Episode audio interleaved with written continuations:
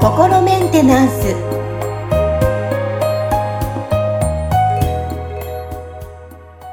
はい皆さんこんにちは。心メンテナンス。本日のアシスタント三上恵と気候ヒーラーの吉村隆二です。はい吉村さん本日もよろしくお願いします。よろしくお願いしますはいさあ今日もねあのお便り届いているので読み上げたいと思いますはいはいえー、ハンドム猫さんから来ております。前回ね、はい、あのお読みしたと思いますけど、以前に。はい。さあ、えー、こんにちは。248回目のポッドキャストで、えー、三上さん、私が、えー、娘役、うん、えー、吉村さんが母親役でやりましたね。再現ということで。はいはいえー、再現を提案してくださった、嘘をやったとはしゃいで聞いてました。えー、吉村先生の穏やかな話し方を聞いて、こんな風に家庭で会話ができたら、私は自己否定を卒業できるかも、と希望が湧きました。さあ、えー、ポッドキャストのお便りに書いて、えー、見てよかったです。えー、親身なご回答をありがとうございました。えー、お話を何度か聞くうちに、娘が学校の先生に怒っていたとき、うんうん、実は何十年前の部活の先生に怒っていた自分の怒りが引き出されたのかなって思って、思いました。なるほどですね。えーうん、再現で吉村先生が、えー、娘に声かけをしてくれましたが、娘の自分もそんな風に対応してはい。昔の自分もって書いてあります。あ、それがね、失礼しました。えー、昔の自分もそんな風に対応してくれる誰かが欲しかったんだなと、えー、胸の使いが楽になりました。学校のトラウマの動画を流してたら、部活の先生って休みもなくイライラして怒鳴るのも、まあ仕方ないよねって、えー、なんか許せて怒鳴る方にも問題があるし、怒鳴られたらそりゃ嫌だったよね、と冷静になれました。ポッドキャスト。はい、ここ多分ね、怒鳴る方にも問題があるしだと思いますよ。あ、怒鳴る方にも。あ、なるほどね。はい、怒鳴る方にも、話があれですね。ごめんなさい。途中から。えー、怒鳴る方に、ど、最初から読んだ方がいいのかな？大丈夫かな？えっ、ー、と、怒鳴る方にも、えー、問題があるし、えー、怒鳴られたらそれは嫌だったよね、と冷静になれました。ポッドキャストとクリアリング動画、本当に助けてもらっています。ありがとうございます。さあ、ところで、三上さんは部活されてましたか？えー、確か吉村先生は空手家少林寺でしたか？と来ています。ああ、なるほどですね。はい。ま、まあ、ちょっとその質問にお答えする前に、あのね、なんかやっぱりこの結構大事なことを、あの、この感想でお話ししてくださってるんで、ちょっとそこを、はい、はい、あの、軽く、あのお話できたらと思うんですけど、やっぱりそのね、なんか、あの、このネコルンバさんご自身がやっぱり昔、その学校に通ってた時に、あの、なんていうのかな、部活の先生に対しての怒りがこうあったんだけど、それがちゃんとこう解消されてない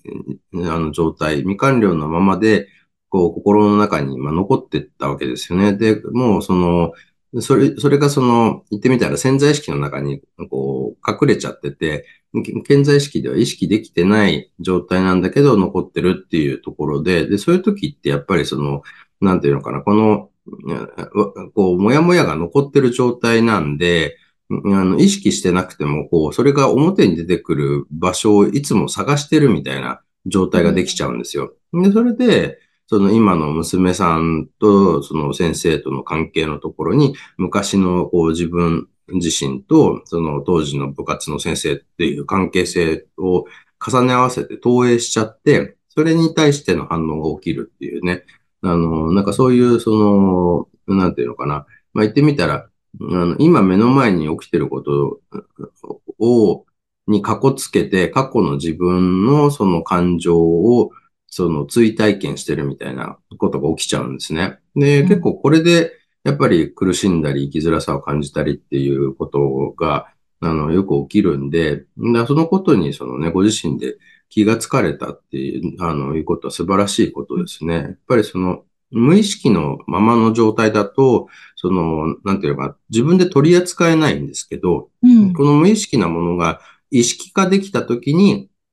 あ、これってこういうことだったんだなって自分でこうわかると、その、こう昔のこうご自身と今の娘さんっていうのをちゃんと区別して捉えたりとかね、うん、なんかそういうことができるようになるんで、まさにそのね、そういうあの体験をされたんじゃないかなって、あの、いうふうに、ね、聞こえてきて、あの、とても素晴らしい、あの、ことだなと思いましたね。あの、本当に。はい、シェアありがとうございます。はい、ありがとうございます。はい。あ、えっ、ー、と、で、あれですよね、この、三上さん、部活されてましたかっていうの、あの、なんかちょっと僕も気になるな。私ですか？私は、はい、えっ、ー、と、水泳と、部活はしてないんですけど、はい、あの、はい、その代わり、小学校からアクターズで、はい。で、中学、あ、小中アクターズでダンスと歌を学んで、高校生が、うん、えタレント業をしてたので、ほとんど部活はしてません。ダンス、ダンスしてました。はい。ああ、あの、なんか、ね、そう、沖縄のそのなんかアクターズスクールですか？なんかそういう、出身の芸能人の方とか結構いっぱいいらっしゃるじゃないですか。はい、はい、いますよ。同期でも、もう今もご活躍してる方がたくさん。うん。結構なんかそういう、こう、あれなんですか、その子供の習い事みたいなものとしてなんかメジャーなんですか、それは。えっとね、結構やっぱり沖縄って芸能系音楽っていうのが盛んで、あの、うん、私沖縄の真ん中中部っていうエリアにいるんですけど、そこは本当に昔から外人さんも多くて、そういった、うん、なんだろうか、昔からその音楽が盛んなところ、うん、はい、そこで私は、あの、はい、育ったので、結構多いですね。ちっちゃい頃からダンスやってる子とか多いかもしれないですね。ああ、面白いですね。なんか、そういうね、結構地域性みたいなものとかもあるじゃないですか。うん、なんか僕は結構やっぱりあの、ロック系の音楽が好きなんですけど、あの、日本のロック系の音楽やってる人たちって結構なんか関西から出てきてる人多いように見えるよ。なんか、まあ、たまたまかもしれないですけど、僕が好きな、そのね、なんか、ミュージシャンとか、あの、関西の人たちが多くて、だから、あっちの方ってなんかそういうの盛んなのかなとか、で、また、あれですよね、なんか結構その、こう地方だと、なんか一旗上げに、あの、東京に出てこうみたいな発想とかがなんかね、多分あるんじゃないかなと思うんですけど、あの、こっち、もともと僕はまあ一応神奈川県の川崎市出身なんですけど、はいはい、神奈川県とは言ってもなんか川一本挟んですぐ東京都の場所だから、うん、あの、なんかまあ東京とあんま変わんない感じなんですよね。で、大体何でもなんか、こう、身の回りにこう、そ揃っちゃってるから、なんかこう、そ、ね、ここれから一旗あげにどっか行くぞみたいな話にで、ね、いや東、東京、まあ川たれば東京だし、みたいな感じで、あんまりそういう発想がなくて、まあなんか、だからね、僕はまあ、あの、アメリカ行っちゃいましたけど。もうと、すごい。でも、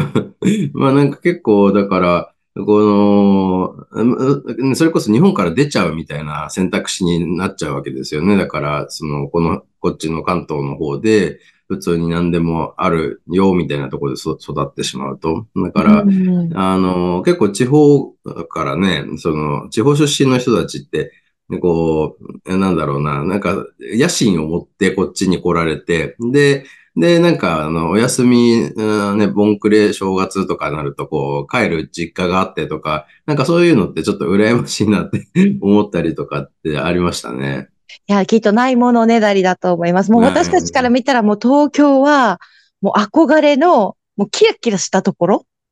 うん。ね、なんか、だからそ、結構ね、不思議な、なんか、あの、なんだろうな、便利でいいなとは思うんだけど、なんかそういうキラキラしてるっていう感覚がこっちには全然ないんで、あの、いや、まあ普通の場所だけどな、みたいな。むしろ、なんかね、そういう、こう、いろんな地方の方がいろんな特色があって面白そうだな、みたいな思っちゃうんで。お互いやっぱりないものねだりみたいなのはあるんですね。うん、そうですね。ちなみに吉村さんはこう、えー、他になんかやってました？スポーツ。ああ、まあだからスポーツって言うともう本当にその、なんか空手とか少林寺拳法とか武術系ばっかりで、あの、で、僕球技とかあんま得意じゃないんですよね。あの、同じだ。まず、うん、あ、そうですか。あの、多分ね、なんか、チームスポーツ自体があんまり得意じゃないと思います。あの、子供の頃とか、やっぱなんか、こう、ちょっと家庭の事情が複雑だったりとかっていうのもあったから、あの、近所の子供たちとなんかみん、なんか一緒に外を駆け回って遊ぶみたいなことがあんまなかったんですよね。だから、そういうのもあって、なんかちょっとその、こう、チーム内でのポジションみたいなのを確立するみたいなのがあんまり得意じゃないし、うん、なんていうのかな。なんかこう、うん、チームスポーツは本当にそのなんかちょっとこう複雑すぎてわかんないっていう印象でしたね。うん、はい。なんかだいぶその、なんか大人になって自分のなんかブロックを自分で外していったことで、なんかこう、あ、チームスポーツってこういう風にしてこういうことやってんだなっていう、なんか理解はできるようになったんですけど、うん、でもなんか相変わらずやっぱりそのチームスポーツは得意じゃないから、僕もその自分の会社はね、一人でやってて、で、基本的にはその、あの、外部の人たちと、その、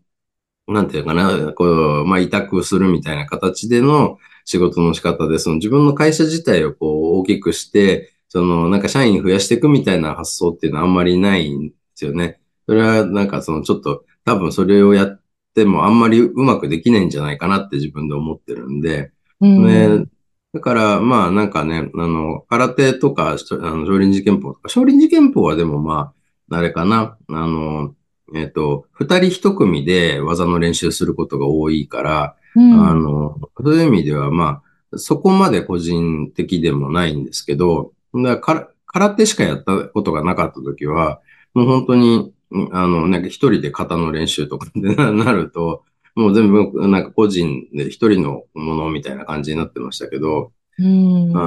大学で少林寺拳法をやったことで、ちょっとその、人と関わるみたいなことを身につけられたかなみたいな感じはありますね。うん。でもやっぱりお互いなんか一人のあのスポーツというか、私もダンスは一人じゃないですか。うん、確かに。あの、はい。やっぱそういうのも私が、あの、なんだろうな、居心地がいいなって感じてます。うん。でもダンスってなんか結構何人かでダンスしたりとか、なんかそういうのもあるじゃないですか。そうですね。揃えるより私はなんか一人でが好きでしたね。ああ、なるほどね。うん。はいはいはい。でもあの、そ、ね、その頃の経験が、例えばその感情を出す。うんうん。ダンスで表現する。思ったことを表現するとか、その、まあ、顔の表情とかもそうです。目で伝えるとかっていうのは、すごいそこで習った気がします。へえ、なるほどね。そう、すごい、だから勉強になりましたね、今思えば。ダンスね。僕もあの、俳優養成所通ってた時に、その、養成所のカリキュラムの中にはダンスなかったんですけど、うん、あの、先輩がね、そのなんか役者やるんならダンスできた方がいいよとかって言って、その、その先輩が習ってるダンスの先生にお願いして、ダンスワークショップをこう開催してくれてたんですよ。で、うん僕ちょっとそれに何回か参加したことがあるんですけど、もうなんかあの、振り付けを覚えるの本当にダメで、で、なんか、これあんま向いてないなって、あの、感じましたね。空手やってた時もなんかその型を覚えるのがすごい苦手で、